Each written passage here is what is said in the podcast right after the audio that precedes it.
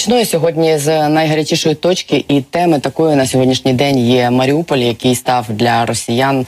е, Я навіть не знаю, яким словом це правильно назвати, таким апогеєм, апофеозу їхньої невдачі і усіх їхніх прагнень взяти Україну за три дні. Вони вже 47 днів намагаються взяти Маріуполь, бої за нього йдуть з найпершого дня війни. І їм вдалося знищити місто, змусити величезну кількість людей поїхати з міста, вбити величезну кількість мирних громадян. Але взяти Маріуполь вони досі не змогли. Маріуполь їм потрібен як така собі символічна перемога з одного боку, а з іншого як така точка на мапі, яка дозволить їм за їх розрахунками взяти південь і схід України.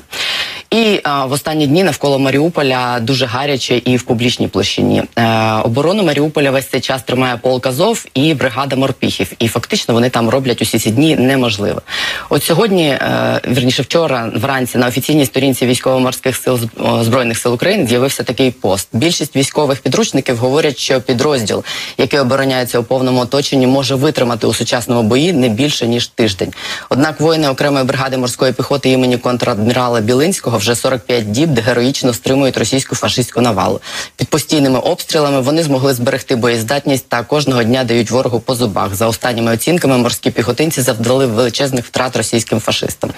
Е, вчора, позавчора, Володимир Зеленський також в своїй промові сказав, що в Маріуполі зараз е, одні з найміцніших українських воїнів. Навколо них 10 тисяч російських військ. І е, якщо вдасться втримати Маріуполь, то ці 10 тисяч росіян там залишаться і не підуть на схід, який росіяни планують захопити. А сьогодні ситуація навколо наших військових Маріуполя ускладнилась до максимуму. Сьогодні вранці на сторінці цієї самої 36-ї окремої бригади морської піхоти з'явився допис про те, що у підрозділу закінчуються боєприпаси, що ситуація дуже складна, і що з 11 квітня, що 11 квітня це може бути їх останній бій, і підтримки чи зв'язку з владою у них немає. Ось я зачитаю е, фрагмент з цього допису. Е, Мы разговаривали с главнокомандующим, который пообещал деблокаду. Мы разговаривали с гарантом, который гарантировал нам или политическое, или военное решение ситуации. Больше месяца морпехи воевали без пополнения боеприпасов, без еды, без воды. Чуть ли не лакая из лужи погибали пачками. Гора раненых составляет чуть ли не половину бригады. У кого не оторваны конечности и могут ходить, возвращаются в строй. Пехота вся погибла, и стрелковые бои ведут артиллеристы, зенитчики, связисты, водители и повара. Даже оркестр. Погибают, но борются. Мы постепенно заканчиваемся. Э, Дорогой украинский народ, я не знаю, что будет дальше, но я очень тебя прошу, помяни морских пехотинцев добрым словом, и независимо, как будут развиваться дальше события, не говорите плохо про морскую пехоту. Они сделали все возможное і невозможне. Цей пост на сторінці бригади був написаний російською мовою, тому одразу з'явилось таке припущення, що сторінку бригади зламали, але е, журналісти, яким вдалося зв'язатися з людиною, яка писала цей допис, з'ясували, що це його дійсно написав один з вищих офіцерів 36-ї бригади. Це не була офіційна позиція військової частини, а це був саме допис морського піхотинця, через якого здійснювався е, зв'язок з підрозділом. Офіцер просив оприлюднити це звернення без вказування його особи після того, як він не зможе виходити на зв'язок. І джерела Украї... е, журналістів української правди в розвідці підтвердили, що ситуація у Маріуполі дійсно була вкрай важка. Спроби деблокади е, були невдалими. І в день ситуацію в Маріуполі довелось коментувати самому головнокомандувачу збройних сил Валерію Залужному. Він запевнив, що влада для оборони Маріуполя робить все можливе і неможливе. Ось такий допис е, з'явився на його сторінці сьогодні. Триває оборона Маріуполя. Зв'язок з підрозділами сил оборони, які героїчно утримують місто, стійкі та підтримуються. Наголошую, що проведення оборонних операцій не є темою для публічних обговорень.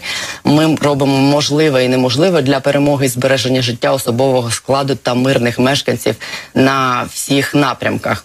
Ну а ось буквально щойно незадовго перед ефіром е, керівництво полку Азов, яке яке бере участь у боях за Маріуполь, опублікувало своє нове звернення, в якому вони е, підтримали публічну дію українського військового полі- військово-політичного керівництва. Я пропоную вам послухати.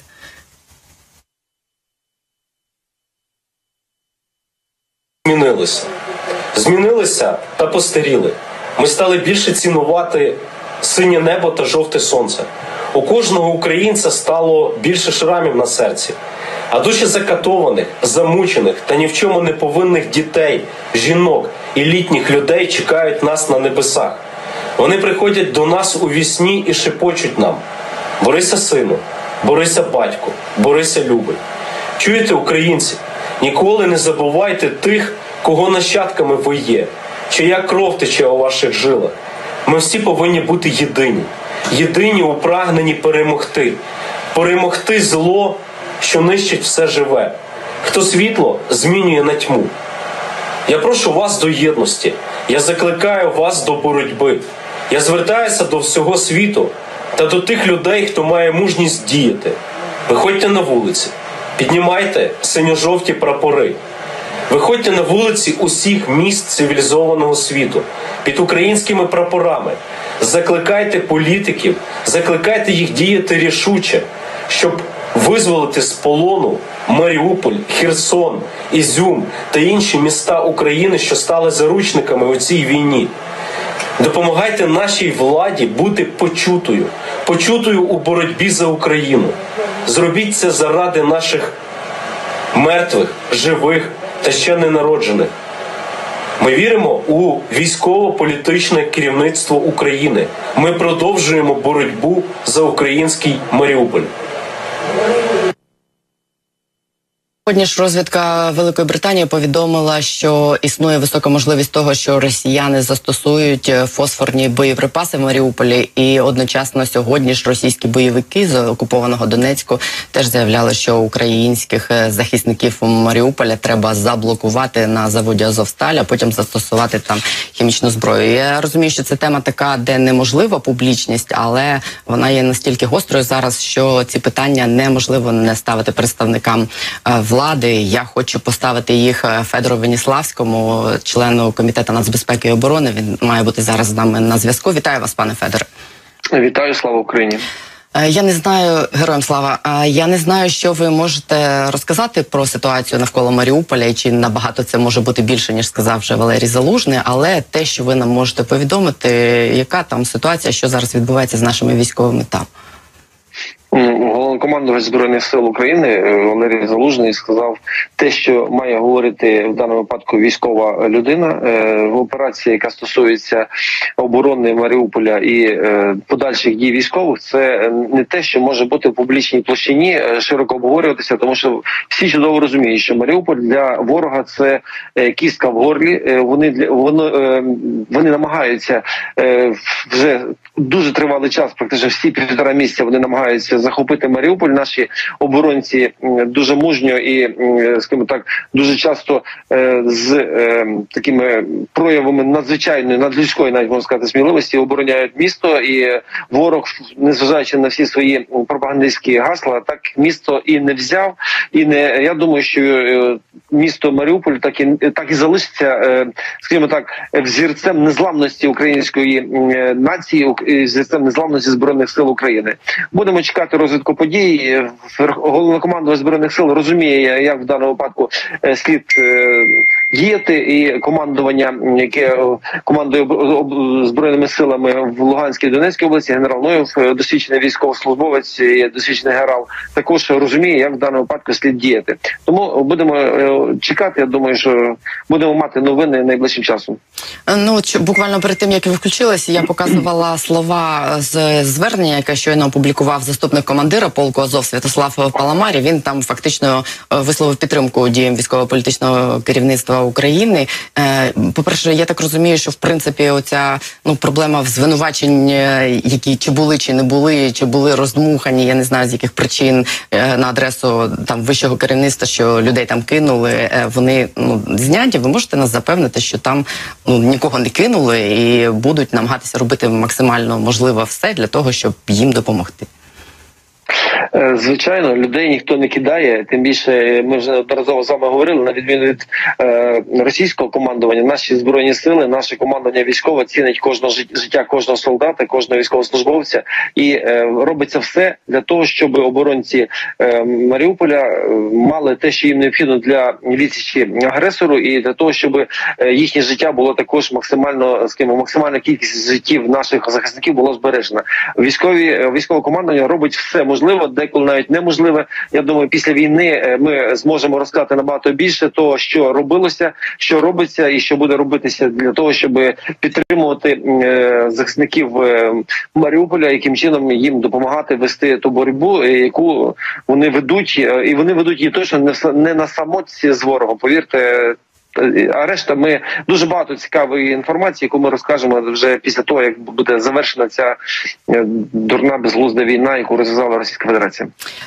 Загалом ще хочу вас про декілька моментів е, попросити прокоментувати. От сьогодні речник Міноборони заявив, що Росія фактично вже завершила е, підготовку до наступальної операції на Донбасі. Зокрема, майже завершила відновлення своїх підрозділів і перекидання їх туди на схід. Я так розумію, що е, масштабний оцей наступ на Донбас, який вони нам погрожують, і якого ми очікуємо, це питання якихось найближчих днів.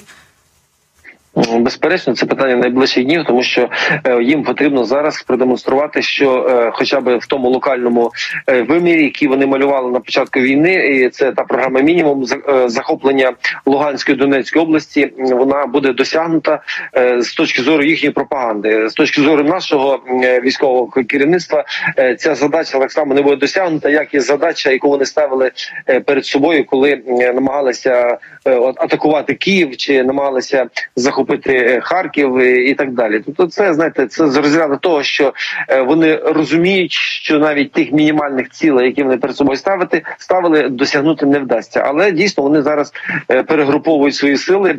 Ті збройні формування, які були відве- виведені під, під натиском збройних сил України з Київської області, Житомирської області, за даними нашої розвідки, вони е, перебувають на доукомплектуванні, на поповненні е, людських втрат, е, технічних втрат, тому що дуже багато втрат і в техніці живій силі поніс ворог е, на цих е, ділянках е, фронту, і вони їх намагаються задіяти туди. Але з цим також є проблеми, тому що. Після тої е, відсічі, яку вони отримали від збройних сил України біля Києва, вони вже, е, скажімо так, морально не, зовсім м'яко кажучи, готові е, відчути на собі ще раз удари наших збройних сил. Тому з цим також є проблеми. Є проблеми з тим, що вони відмовляються виконувати накази, відмовляються їхати на війну в Україні. Їх там спонукають і за і погрожують.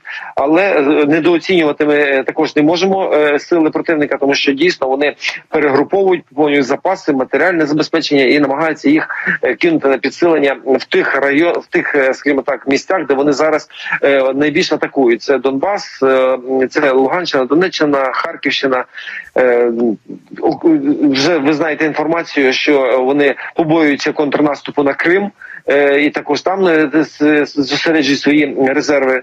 Е, Але програма середньострокова, скажімо так, чи програма проміжна між максимум мінімум це захват от частини Запорізької області, Херсонської для того, щоб забезпечити суходольний кордон чи суходольне до- забезпечення Криму. А повторна загроза за- повторна про спроба захопити Київ. Чи вона ще досі залишається? Як ви вважаєте?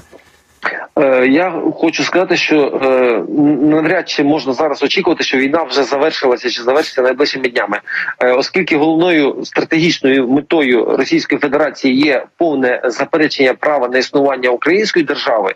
Е, Це злочин, чи ще один міжнародний злочин нацизм.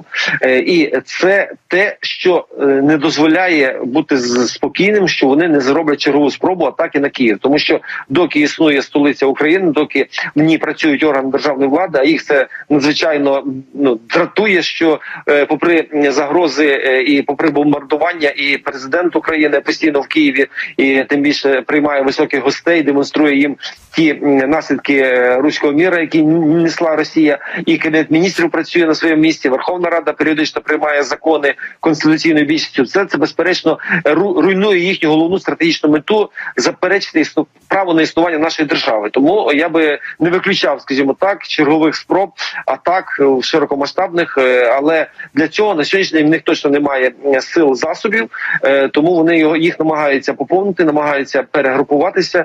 Але першочергова мета їхня це звичайно Донбас, тому що вони вже зрозуміли, що тими тою навіть кількістю збройних сил Російської Федерації, яка була е, зосереджена біля кордонів України станом 23 лютого і 24-го розпочала оцю агресивну війну. Вона точно не має ні спроможностей, ні чисельної кількості для того, щоб е, досягнути ту програму максимуму, яку вони собі поставили. Тому найближчими днями я прогнозую, що це буде е, звичайно Донбас, е, Луганська, Донецька область, Харківська, і напевно будуть продовжуватися ті терористичні методи ведення війни, які вони застосовують з перших днів, тобто ракетні обстріли, бомбардування мирних населених пунктів України.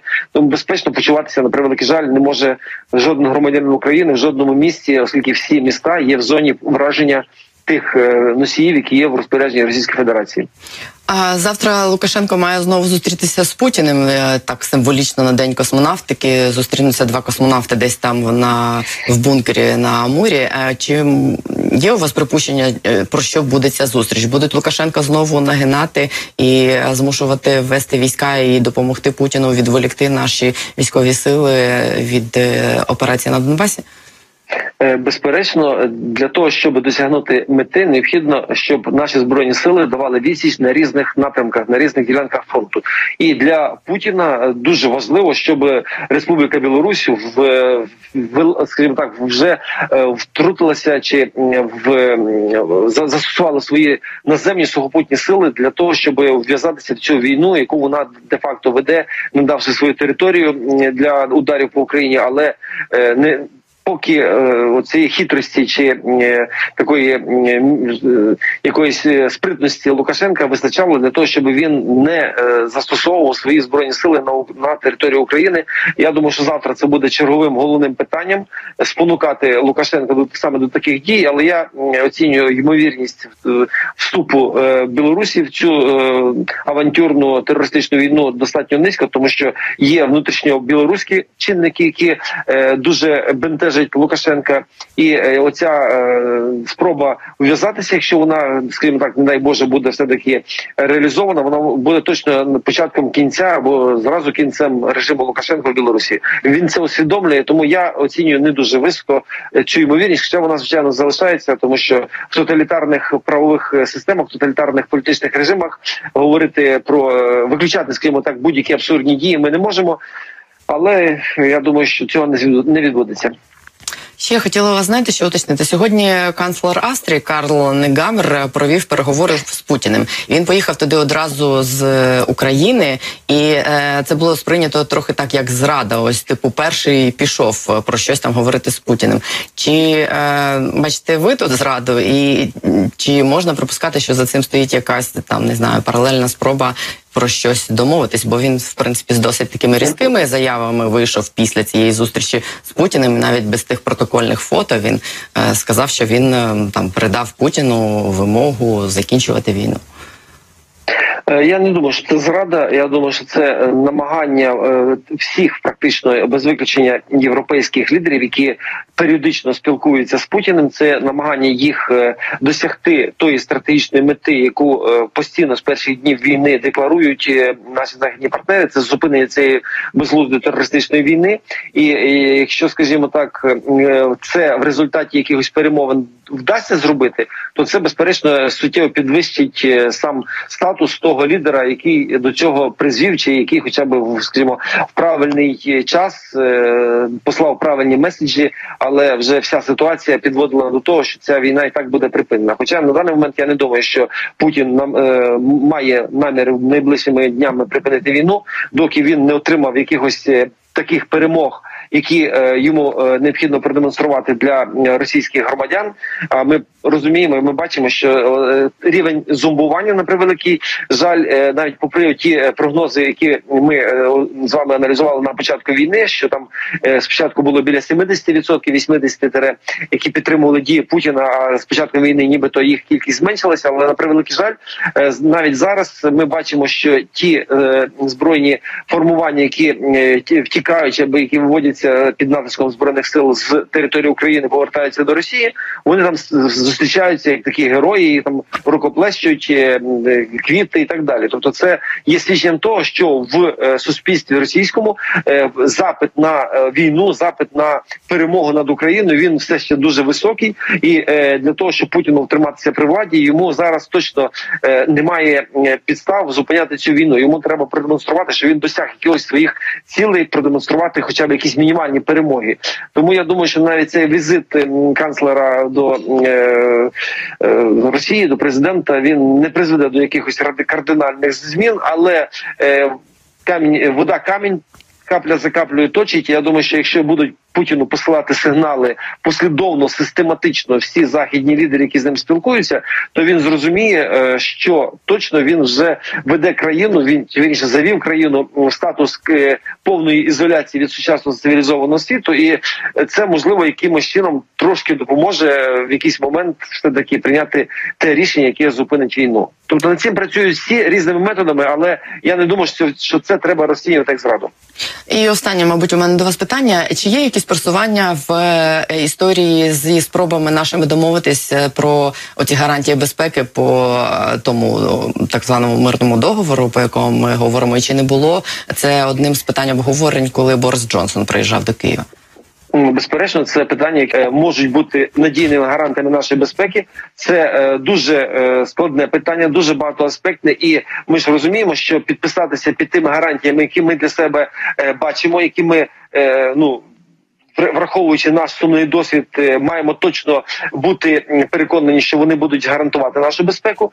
Без цих, е, скажімо так, залізобетонних гарантій ми е, жодні мирні е, і жодні безпекові е, документи підписувати точно не будемо. А, це дуже кропітка і дуже е, системна послідовна робота і тривала. Тому що ну сказати, що зараз хтось вже готовий е, воювати разом з нами проти якогось чергового агресора. Ну ймовірніше за все саме Російської Федерації, тому що сподіватися, що вони залишать Україну в спокої, якщо ми їх не переможемо повністю, е, дуже мало так наївно, скажімо так, тому що вони бачать нас загрозу взаг- взагалі самому е, сенсу чи з- е, самі самій е, основі свого існування.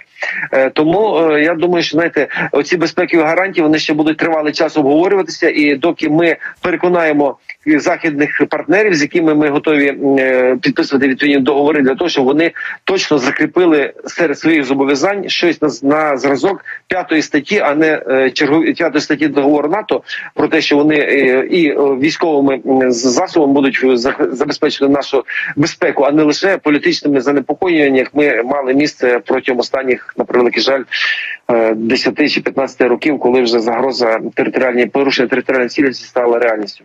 Ну так, щоб це не був другий Будапештський меморандум.